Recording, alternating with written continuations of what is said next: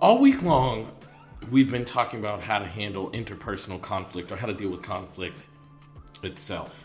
And hopefully, I've said some things this week about how you need to handle conflict and not how conflict is bad, and conflict doesn't mean yelling and screaming and and all of that stuff. But today, I want to take a little bit of a different spin and talk about like how to know when the conflict is not worth fighting, or how to know when the conflict is something not worth pursuing, and you should just let it go.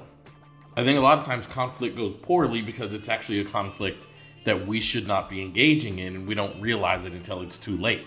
Well, today I want to talk to you about how to know going in from the onset that this is a conflict not worth pursuing and it's something that you should let go.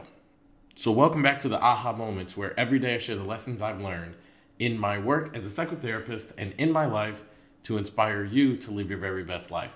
Of course, I'm your host, Elliott Connie. And the easiest way to tell that a conflict is worth pursuing is that if it involves a meaningful relationship in your life or a meaningful outcome. So, for example, I had a conflict I had to deal with. It's actually pretty well known in my field with a woman who is at the time making an accusation about me that was untrue, unfair, and based upon race and, and her biases and bigotries about race. And that conflict was related to an outcome that I wanted. I wanted to be able to continue to exist in my field and in my career. And this person brought something into my life to put that in jeopardy. So, a conflict that is involving something meaningful to you is worth pursuing and doesn't mean it's going to be easy. It was a very hard thing that I had to go through, but it was very meaningful in my life. So, I had to endure that conflict and also things that involve a meaningful relationship. Like if you have a, a, family member or friend, I've had friendships where conflicts came up and the friendship is meaningful to me.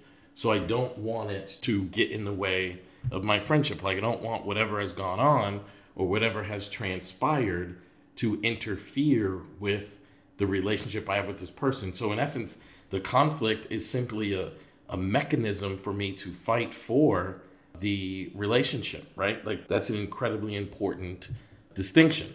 But here's how to know when it's not worth other than if it's not one of those two one of those two things where you're fighting for an outcome or you're fighting for a relationship. If it's not of those two things, then it's not worth pursuing.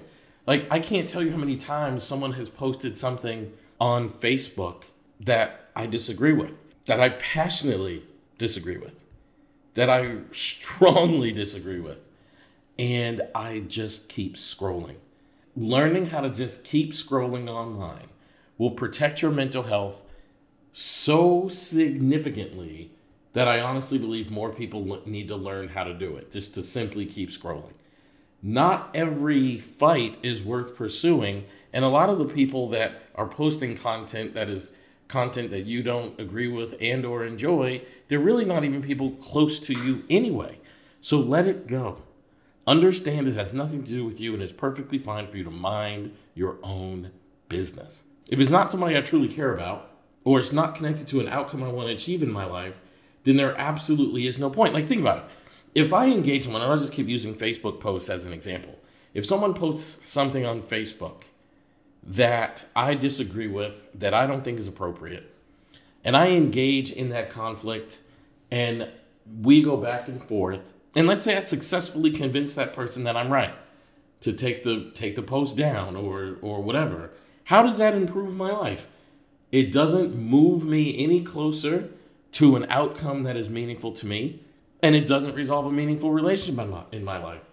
So it's just not worth the effort and the mental health strain that it would put on me.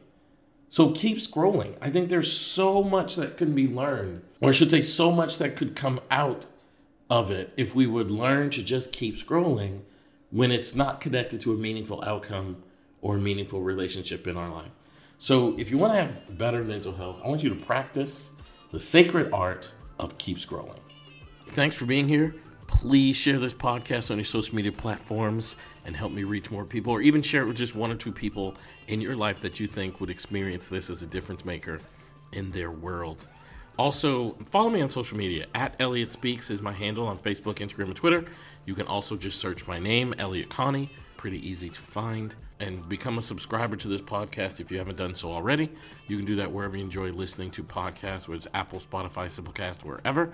You can also become a VIP listener by subscribing on Patreon and getting access to bonus content, which includes extra episodes each week and transcriptions from each and every episode.